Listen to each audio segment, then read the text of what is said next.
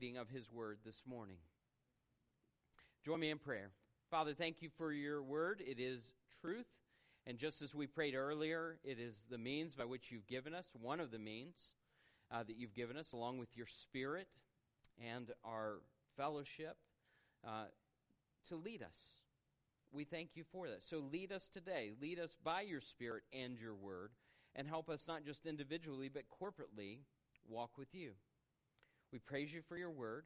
We pray that, praise you that it's everlasting, and we thank you that you use it. And we pray this in Jesus' name. Amen. It is my assumption that a good many of our laws in our country exist because foolishness exists.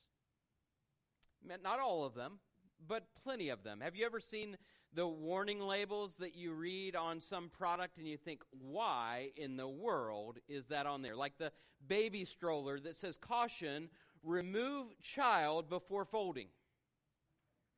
Just caution, please. Or the drill that says this product is not intended for use as a dental drill.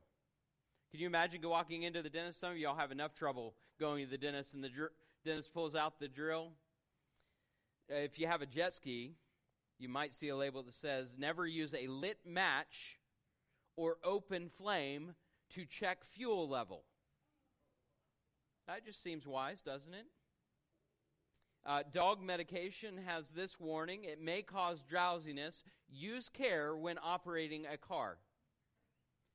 I do hope that one was a joke. Like someone somewhere is thinking, oh, this will be fun.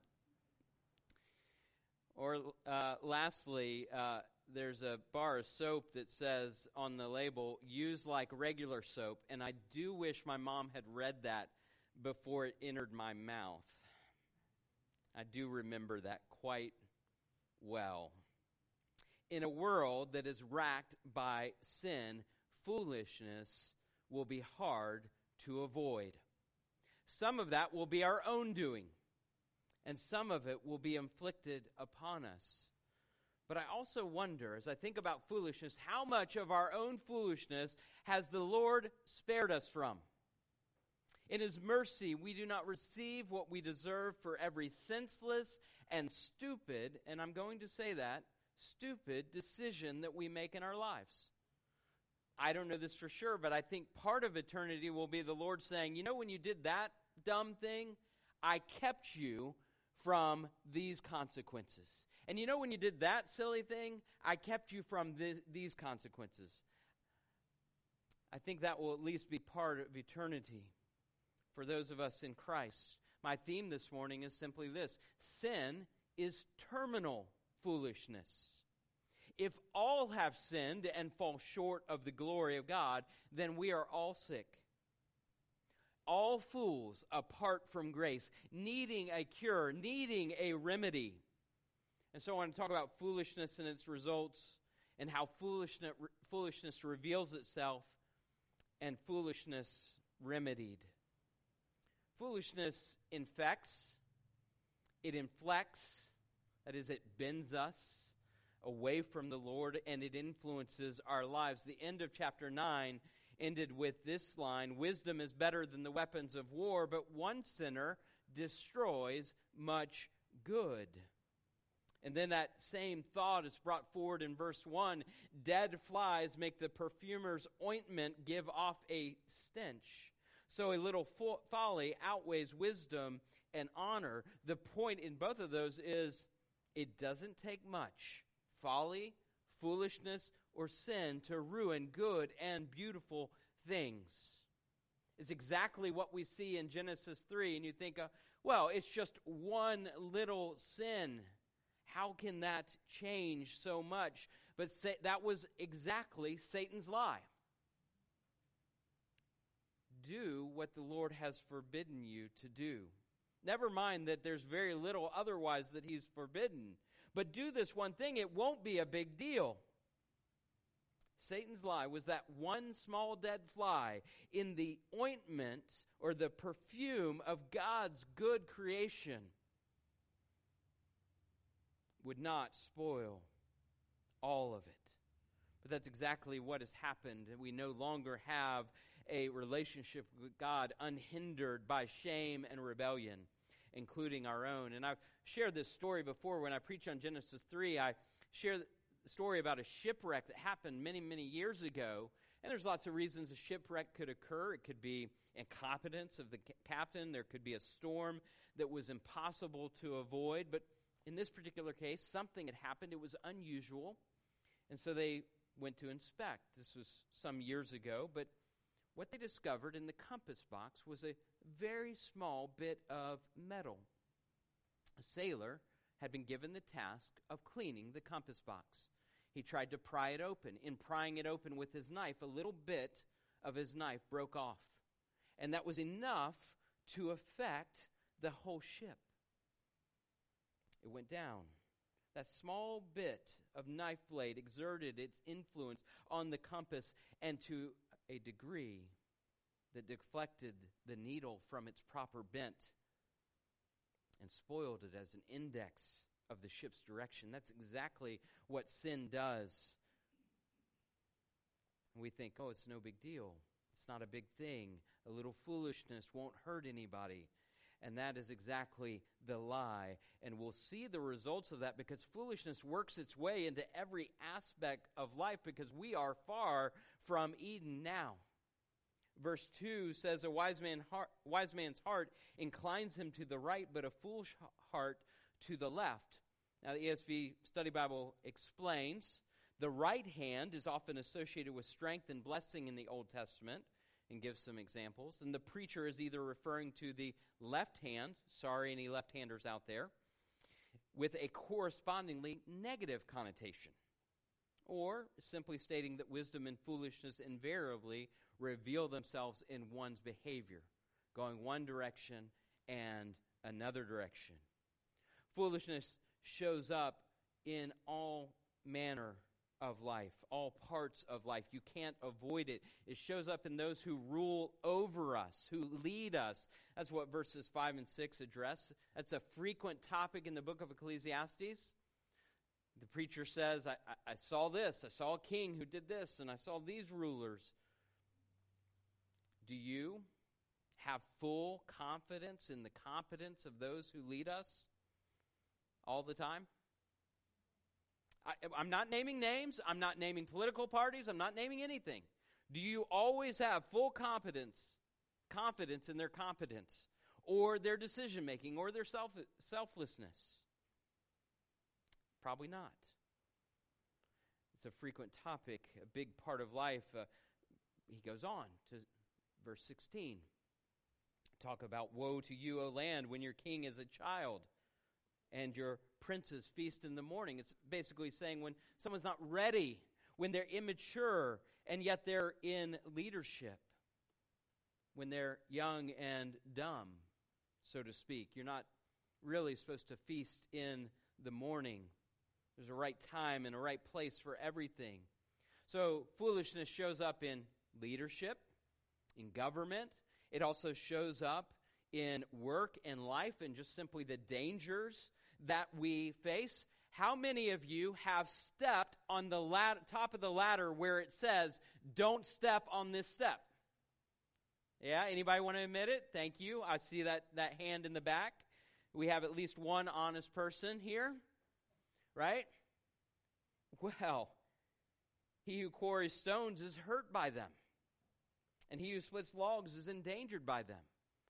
Sometimes just simply living in this world will bring about a measure of danger and foolishness that we bring about.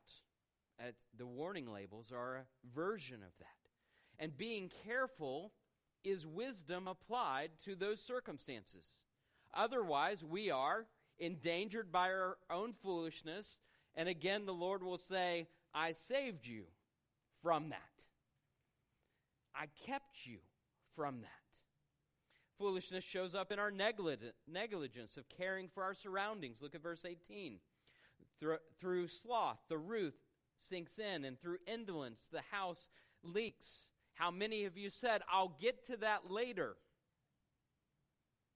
All the time. And then later comes whether you want it to come or not, and maybe it is worse. How many accidents and mistakes have been made because of laziness, sloth, indolence? Sometimes foolishness kills us or it kills others. And also, it kills us in our souls, not just our bodies. Because sin is terminal foolishness, it always kills us spiritually. There will always be a consequence. Though we may not experience all of them, there will always be a consequence for our sin and for our foolishness. And eventually, foolishness will reveal itself, especially in the unrepentant. It shows itself in our walk and our words. Walk, how many? I think all of us today. We walked in here, didn't we? That's the most common form of travel all around the world is to walk. Now, you drove here, but you walked into the building, and so Scripture often uses walking as a picture of the way we do or don't live, or should or shouldn't. So look at verse 3. Even when, a, when the fool walks on the road, he lacks sense, and he says to everyone that he is a fool. I assure you, if you decided to walk home, it would be foolish to walk on the parkway. That's pretty simple, of course. That, that seems pretty obvious. And yet, if someone were doing that, you might drive by him as you avoid him. It's a guy in my mind. And say, What a fool. He's going to get hit. He's going to get killed. He's going to get hurt.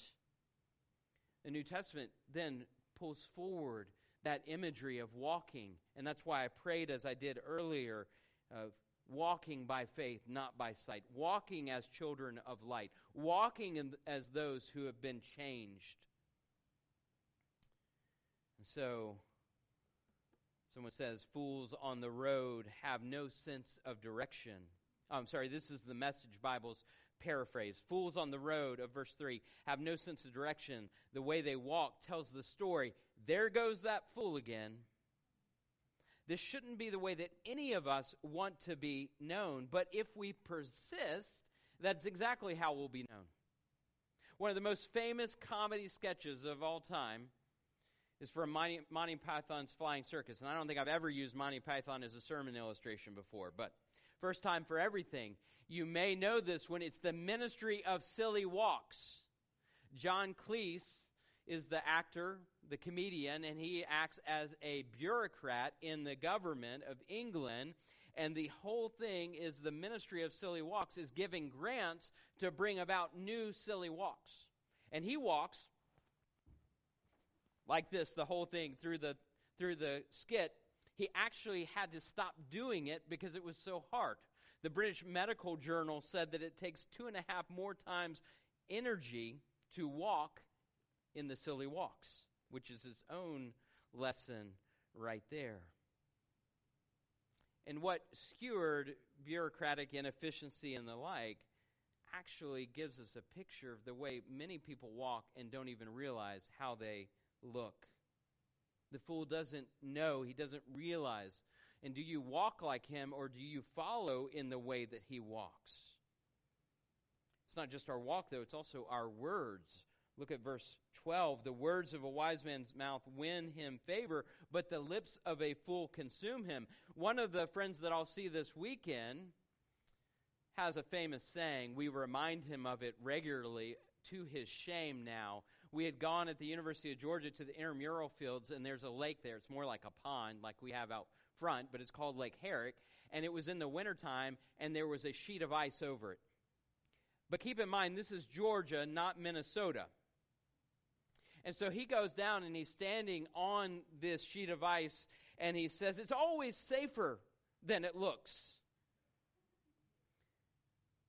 Which is the exact opposite of wisdom. Now, thankfully, this might be one of those occasions in eternity the, the Lord says, His name's Adam as well. Adam, I saved you from your foolishness, that you did not take a swim in a frozen pond it's not wisdom, and he does shake his head, but a fool will speak out of the overflow of the mouth. The heart speaks. And we hear in verse 13 the beginning of the words of his mouth is foolishness. And the end of his talk is evil madness. He just keeps talking. And lots of people have plenty to say, but that does not necessarily equate to being helpful or wise. Lots of people make bold predictions about the future. That's what verse 14 is about. But that doesn't make them right, it doesn't give them wisdom. And our televisions are full, and probably the internet too, for that matter, are full of talking heads, as they are sometimes referred to. I wonder how many of them are actually talking fools. More of our words will not bring a remedy to our terminal foolishness. We need a greater word, and we need one who is the way, the truth, and the life to bring that remedy. We see it, we live it. Sometimes we can be described by it. So, if that's the case, what is the remedy for our foolishness? For that sin condition? Well, the first remedy has to be a change of our very hearts. Psalm 53 1 says, The fool says in his heart, There is no God. They are corrupt, doing abominable iniquity. There is none who does good. A pastor said, The ultimate folly is living life without God. Now, we will never be completely free of foolishness in this world. Just because you're a Christian doesn't mean you don't necessarily step on that top step of the ladder that says, do not step here. But having our hearts changed by God does reorient us to seeking His wisdom. We'll still place our feet where they shouldn't be. We'll still say dumb things. Our leadership in our families, in our workplace, in our church, in our community will still be damaged by unwise des- decisions. I'm not suggesting that we will be free in this life from that. But the Lord changes our hearts and reorients us towards Him, and that is the remedy that we must have. Only then can we be described as the wise man or the wise woman or the wise boy or the wise girl in verse 2. A wise man's heart inclines him to the right. What does that require? That requires the Lord to rule over my heart. And in Scripture, heart, especially in the Old Testament, but all of Scripture, heart is not just referring to emotions, but it's the seat of the will. It's out of which we act. Yes, emotion may be a part of that, but not only. And so I need God to change the orientation of my heart towards Him. And then I become something different. I walk differently. I talk differently. I act differently. I want what Proverbs 3 says. You may know these verses in 3, chapter 3. Trust in the Lord with all your heart and do not lean on your own understanding. In all your ways acknowledge him, and he will make straight your paths. Be not wise in your own eyes. Fear the Lord and turn away from evil. That's the first remedy. God has to change our hearts. And you can pray that He would do that if that's what you need. But if He has done that, then the second remedy is for us to seek growth in wisdom through Christ. Max Rogolin says, True wisdom is a divine gift that comes from above. Now, I'm thankful, you should be thankful for common grace. That is, everyone is able to learn and grow in wisdom, generally speaking. So there are people, right, who maybe when you were young, you did foolish things and you thought, as I grow and mature and gain wisdom, I think maybe I shouldn't do those dumb things. Thankfully, that can happen in everyone. But as a follower of Christ, I am able to receive more than common grace. I receive that grace of salvation that changes my walk in the world, and now I'm seeking God's wisdom in my life. We look to Jesus because he is wisdom from God for us. That's what 1 Corinthians chapter 1 says. We're not ashamed to admit apart from him we are fools. We aren't ashamed to continue to ask God to give us wisdom that does not come from within, it comes from without. This requires humility, which is spiritual wisdom in action. As we boast in the Lord and Him alone, we may be considered fools by the world's standards. Again, 1 Corinthians addresses that, chapter 1. But we are not ashamed to say that God has chosen to work through us and work through Christ in us in order to subdue us and lead us. And so the final remedy is to apply the wisdom of God in our lives and the world around us. Where do you gain that? You gain that from Scripture. You gain that from praying. You gain that from surrounding yourself with other wise people, maybe those who are older than you or have experienced more than you, who can show you what it means to apply wisdom in different circumstances, whether that's in the workplace or in your marriage or in the way that you interact with the world. And as I tell you frequently, my most frequent prayer in next to the Lord's will be done on earth as it is in heaven is Lord, give me wisdom. Because James 1 5 says, If any of you lacks wisdom, let him ask God, who gives generously to all without reproach, and it will be given him. Our elders and deacons will tell you that when I lead us in our meetings, I always start our time of praying and praying for wisdom. Because at least, and I think it's true of all of our men, I'm not ashamed to say, I don't have it. God, I need it from you. Help me to apply it. So I'm constantly asking. This chapter is mostly about foolishness, but there's little bits and pieces of wisdom hints.